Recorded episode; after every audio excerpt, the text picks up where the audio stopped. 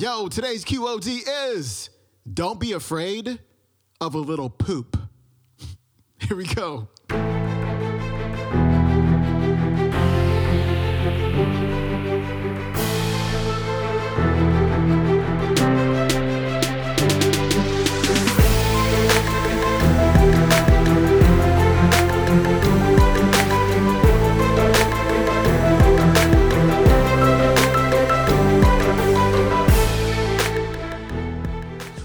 To the Quote of the Day Show. I'm your host, Sean Croxton of SeanCroxton.com. We've got Dr. Leo Buscaglia back on the show with another powerful message of love. And what I love most about this clip is what he talks about toward the end.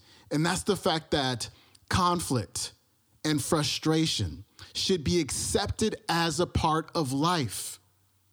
You know, so often we want to wish all of the conflict away. We want to wish all of the obstacles away. We want everything to be so easy. But if we look back at our lives, at some of our happiest moments, our most triumphant moments, very often they have something to do with overcoming a conflict, about going through something that was frustrating, about overcoming a huge challenge. And it was through those challenges and through those conflicts and through those frustrations that we felt super happy because we overcame them. And so we just can't accept the good parts of life. We also have to accept the poop. Here's Leo. The only thing you can give to anybody else, including those people you love with a passion, is what you are.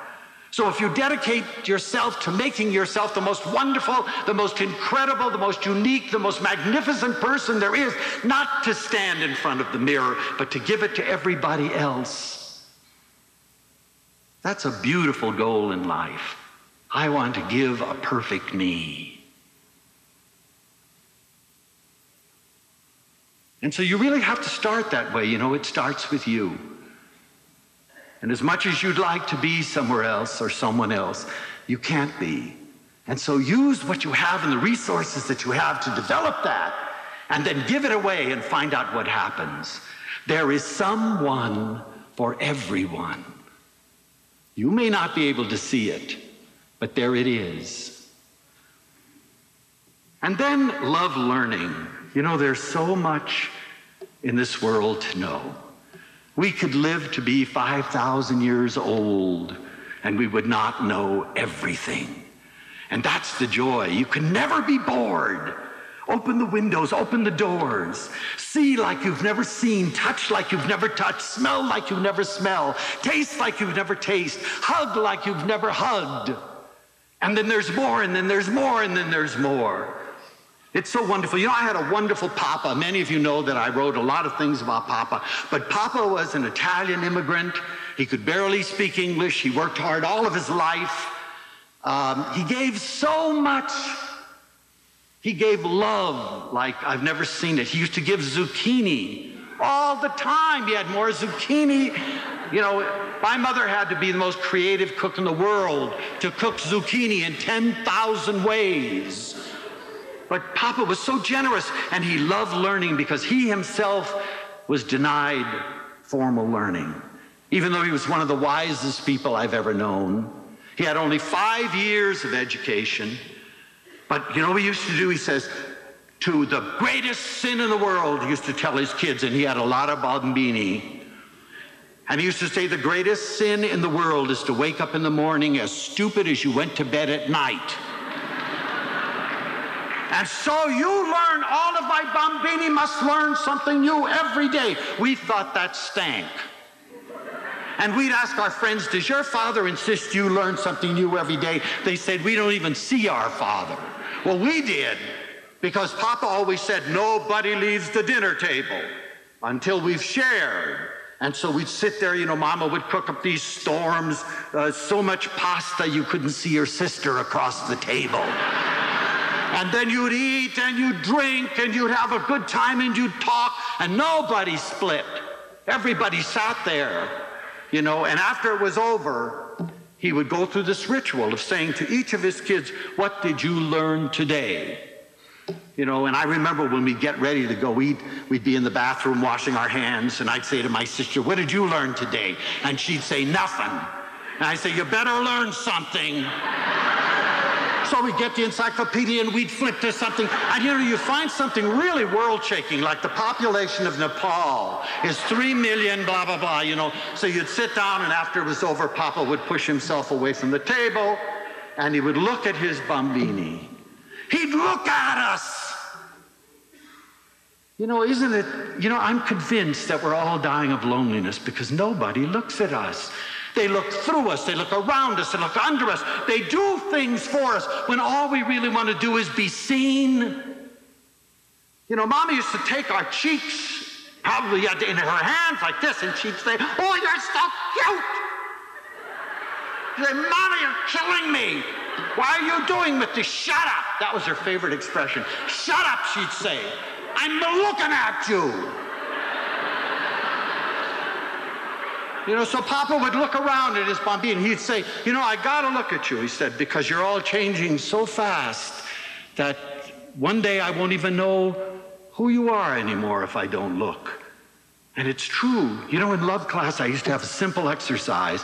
Here, we remember, 20, 22 year old university kids. And I'd say to them, What is the color of your mother's eyes? And you know that 80% of them weren't sure.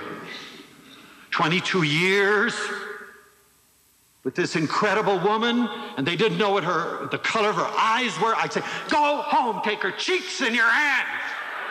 What are you doing? Shut up. I want to look at your eyes, mama.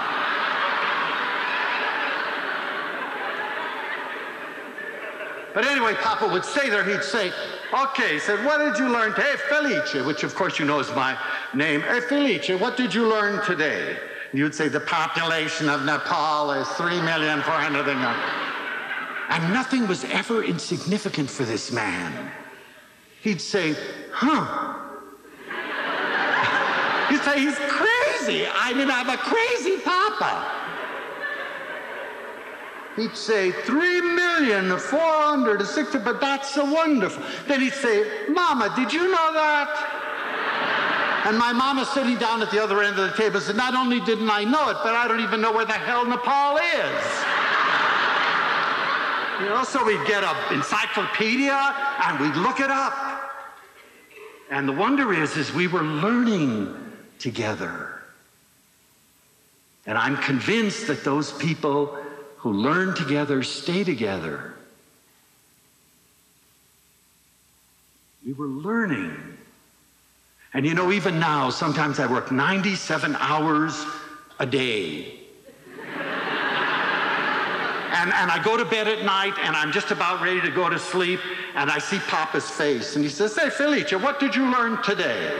And I try to figure out what I learned. And if I can't learn it, usually I have to get up out of bed and get an encyclopedia and go to work. So never stop learning. And then, you know, love, frustration, and conflict too. We're a crazy country. If you're not giddily happy, there must be something wrong. Uh, you watch television, you know, people go insane over post toasties. They're just giddy over breakfast. And you wonder what's the matter with me? Why am I not giddy over everything that's happening? Uh, and if you aren't happy, you immediately pop pills, you take drugs, you do all kinds of things to turn yourself on when there's so much stimulation you don't really need it. But accept frustration and conflict as a part of life because it is a part of life and a very important one. It's the part of life from which you will learn. You know, I had a wonderful little dog many years ago. His name was Faux and it was just that, too. He was a little white dog, and, and he was so brilliant. And, and, you know, when I was housebreaking him, I just took him out in the garden once we had a little doggy door, and I said, Now, faux pas, the world is your toilet. but not out there, you know, not in this house. And he understood. He said, you know, okay. And, uh, and so from then on, it was every time faux pas had to poop, it was through the door out in the garden. And then I, on Saturdays, which was one of my few free days, I had to get a rake and go out and clean up the poop. And I want to tell you, I didn't like that on Saturdays. I thought of a thousand other things I'd rather do. But pas loved it. and his tail would wag. You know, he was so excited. And uh, we go out, and you remember when you were a kid, you were played that game, You're Getting Hot? You know, as you're getting closer to the desired thing. And he would tell me, I'd go toward the tree and his tail would start wagging. Come on, Leo, you're getting warm. You know, and so I'd, I'd get out there with the rake and it was always there. And so we were doing it, and one day he had me way in the back of the yard, you know, and I was saying, pas, this time you're altogether wrong. Oh no, the tail was getting warmer and warmer. And I got back there, and just as I was about to find it, I looked over to the side and I saw a great big gigantic red rose. It looked like Italian velvet. I didn't even know it was back there. And all at once it flashed in my mind, good grief, if it hadn't been for the poop, I never would have seen the rose. You know, so don't be afraid of a little poop. All right, friends, that was Dr. Leo Buscaglia. His website is buscaglia.com. If you want to watch that entire talk, it's a three parter on the YouTube. It is called How to Love and Be Loved, Dr. Leo Buscaglia, part two of three. That is it for me. I'll be back tomorrow with another QOD from Marissa Peer. I'll see you then. I'm out. Peace.